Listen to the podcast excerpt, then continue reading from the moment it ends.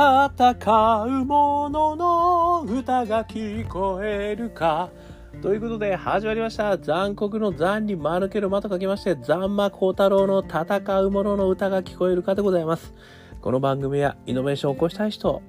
何か新しい価値を作りたい人、そんな人たちのために送る番組でございます。私、株式会社イノプロビゼーションの代表させていただいたり、株式会社 NTT データのオープンイノベーションエヴァンジェリストをさせていただいたりしております。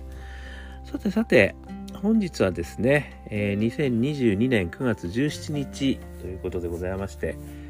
え、土曜日のね、え、夜ですございます、え、皆さんいかがお過ごしでございましょうか、ね、土曜日がお仕事の方もいらっしゃると思います。お疲れ様でございます。え、今日はですね、私はですね、あのみんなの普通、これについてですね、ちょっと非常に面白い考え方をいただきましたので、そこからですね、イノベーターとはどういうもんなんだろう。そんなお話をしてみたいというふうに思っています。で、このまあ普通だし、みたいね。それ普通だよね、とかね。いや、普通そうじゃないよね、とかね。あの、これ普通っていう言葉がね、日本語のこの普通ってものすごく面白いですよね。なんかこう、いろんな意味合いがこう込められているんですけれども、この今日言うのはですね、みんなの普通と自分の普通。これがですね、あの、ちょっと違うんだよねっていう話をあの気づくというとこからちょっと始まるお話で、えございます。あのカネッティ哲学というのがですねあのあるんですけどカネッティさんの哲学ですね。でこの方がですねあのこう言われてるとこれちょっと要約なんですけれども普通を求めるのは人間の本能です。でも自由を得るためには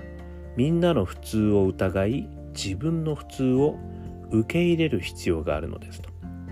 いうことを言われてるっていうことなんですよね。でこれはですねあのネタとしては「ロッチと子羊」ね、私大好きな番組ですけど NHK テレ東京の中でですね括弧18ですね明星学園中学生の悩み括弧1 2022年9月15日に放送されたんでぜひともですねこれちょっと見ていただきたいんですけどみんなの普通と違うかもしれないみたいなとこからですねこれ始まってるんですよ。でこれすごく面白いなと思ってでそれに対してのこの金っていう哲学ですねこれは答えなんですよ。もう一回言いますよ。普通を求めるのは人間の本能です。これはいいですよね。みんな普通を求めますよね。まあ普通そうだよねっていう。まあ普通そうだからいいんじゃないみたいな肯定的な言い方ですよね。ところがその次なんですよ。でも自由を得るためにはみんなの普通を疑い自分の普通を受け入れる必要があるのですこれみんなの普通と自分の普通はまず違うんだぜっていうことですよねそしてみんなの普通は自分の普通とは違うからこそですねそれが本当なのかと疑うべきだということなんですよね。これはねものすごく深いんでちょっともうちょっとねお話しするとですねあのこのカネッティさんってすごく面白いこと言ってまして普通には2つあるって言ってるんですよね。1つ目が恐怖心が作るみんなの普通そして2つ目が心の底から生まれる自分の普通って言ってるんですよ。恐怖心が作るみんなの普通って言ってるんですよね。これがね、私めちゃくちゃ怖えなと思ったんですよね。つまりですね、みんなの普通、まあ一般的に普通そうだよねと使われる普通ですよね。この普通は実は恐怖心が縛ってるってことなんですよ。これはちょっと衝撃じゃないですか。で、この理由は、やっぱりこう人間の本心というか本性というか、そういったところが、あの未知のものと触れることを怖がると。こういうこと接触恐怖っていうらしいんですよね。だからこの接触恐怖の転化としてみんなの普通でありたいと思うと。でそれが言い方を変えると群衆になるって言ってるんですよね。この前にねちょっとあの群衆のなんちゃらみたいなお話もしましたけど群衆になった瞬間にちょっと人間はものすごいこう行動してしまうってことがねこれまた非常にこうまあ不可思議というかそういうことあるよねっていう話もあるんですけどもつまりですねこれはみんなの普通と言ってるものは実は恐怖心に縛られる。前ねありましたよね。みんなで渡れば怖くない。で何でしたっけ？信号横断歩道か。横断歩道をみんなで渡れば怖くないね。あのこれはもう随分古い「ザ・漫才」が出た頃に流行った言葉ですけど。これですよね。恐怖心が縛ってるために自分もみんなの普通でいいやって思っちゃうってことですよねこれね。だからそこには実は自分はそう思ってないんだけれどもみんなが普通だって言ってんだったら俺もそう言っとかないと仲間外れにされるよってことですよね。でそこが外れた時にやっぱこう人間の本性としてねやっぱ社会的な行動をする人間としては死が訪れるみたいな、まあ、もしかしたら原始のあの気持ちが残ってるのかもしれないですよね。そういうことからみんなの普通これは実は恐怖だと恐怖が縛ってるということを言われていたんですよね。でこれがね実はする知ることが私すごく大事だなと思ってで2つ目のね自分の普通は心の底から生まれるって言ってるんですよ。これって私がね前から言っているパッションの源なんですよね。自分自身の心の中からどうしようもなくこれやりたいんだと。これ好きですと。もしくはこれおかしいと思うっていうね。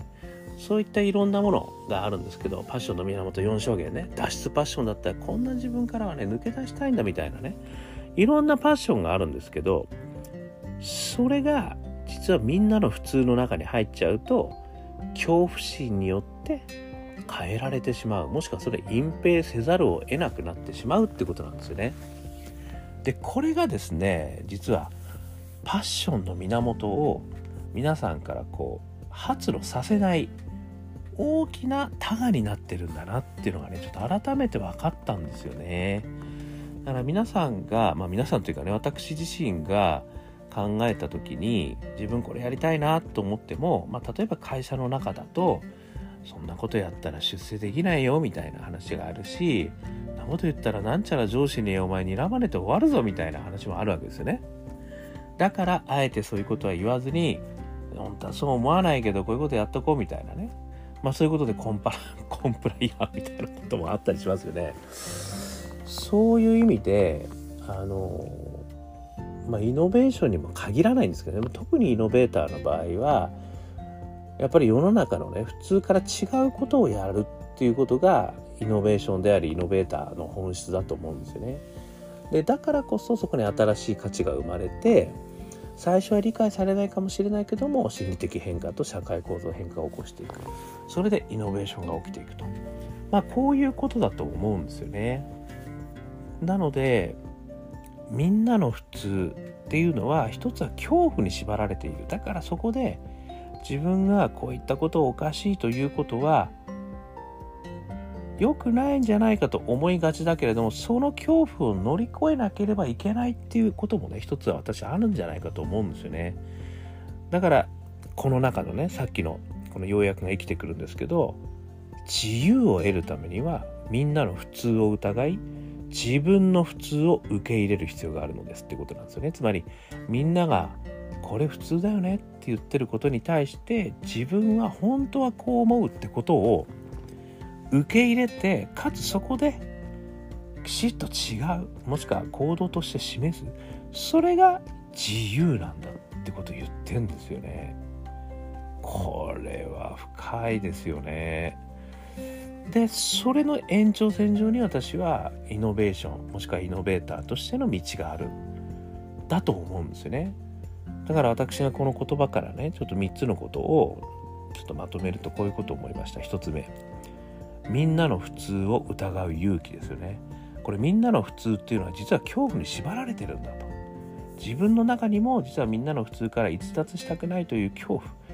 それが実はこうバイアスとしてねあるんだと自分に。それをまず気づくことですよね。そしてみんながこう言ってるけれどもそれって本当なのかなっていうことを疑う。でそこには恐怖心があるから疑わさせられないんですけどそれを覆すのが勇気ですよね。だからまずはみんなの普通を疑う勇気っていうのはすげえ大事なんだなっていうのがこれ一つ目ですね。そして二つ目が自分の普通の発見ですよね。でこれは前から私が言っているパッションの源。これが何にあるのかってことをねやっぱりこうあの気づくことだと思うんですよねでそれを気づくためには普段まあ僕はやっぱりこういうことが好きだなとかちっちゃい頃からこういうこと好きだったよねとかやっぱり最近のこういったこと違和感あんだよなとかっていうことを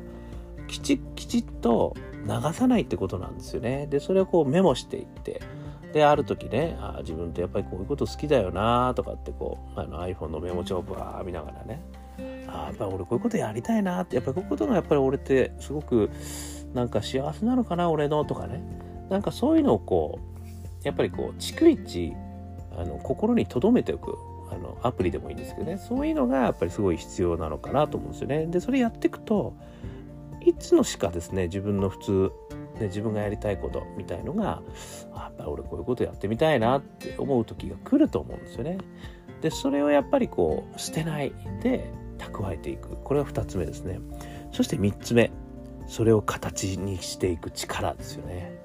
つまりこれはまさにねあのイノベーターであれば新しい価値を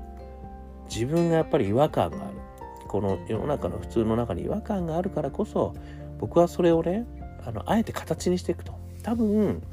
みんなから反対を受けるだろう。ね、社会からもそんなことはお前今まで誰もやってないんだから成功しよっこないよという批判も受けるだろう。でも自分はそれをやっぱり大事なんだと思う。でそのみんなの普通っていうのはもう理解するけどもでもそこにもっと大事なことが自分の普通の中にはあってでそれはもしかしたらみんなの普通の中にもこれから組み込んでいくともっと幸せになるかもしれない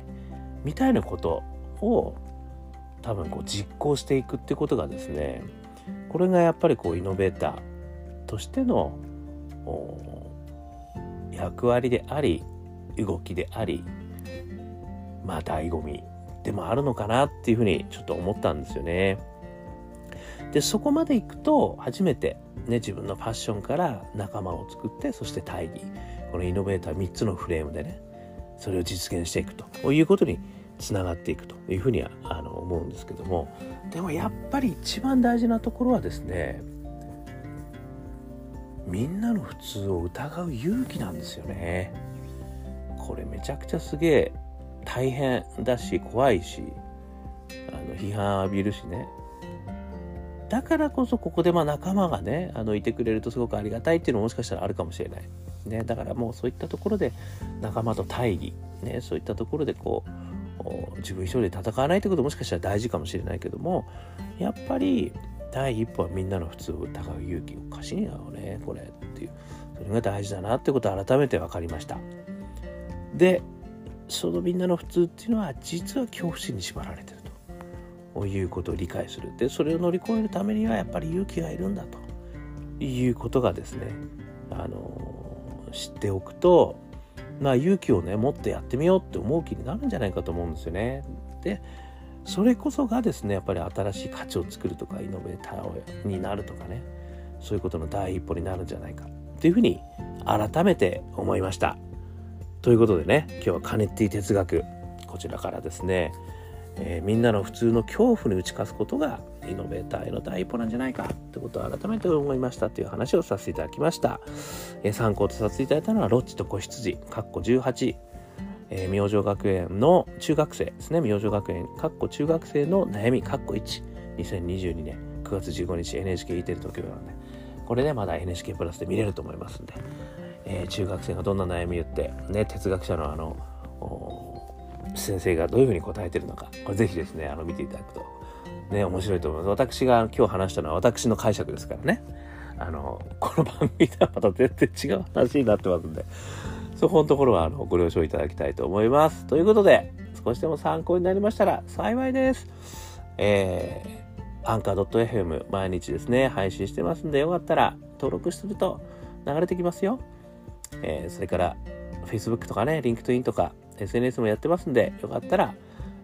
一言メッセージを添えて、えー、いただけると対話ができますよ。あとは、アカペラグループ香港ラッキーズの中年ワンダーランド、中年不思議国と、ウェブを検索していただくとですね、元気の出る曲がストリーミングで出てきますんで、よかったらそれを聞いて朝一もしくはね勝負の時元気を出してみてください最後にね、えー、一人からでもイノベーションできるぜってことを書いた本オープンイノベーション21の秘密えー、こちらの方、電子書籍、それから書籍、えー、ザンマコウタロさんが一生懸命書きました。非常に薄い本でございます。すぐ読めちゃう。でも中身はこういうこういうということでね、参考いただけましたら幸いです。ということで、今日も聴いていただきましてどうもありがとうございました。それでは皆様頑張りましょう。また明日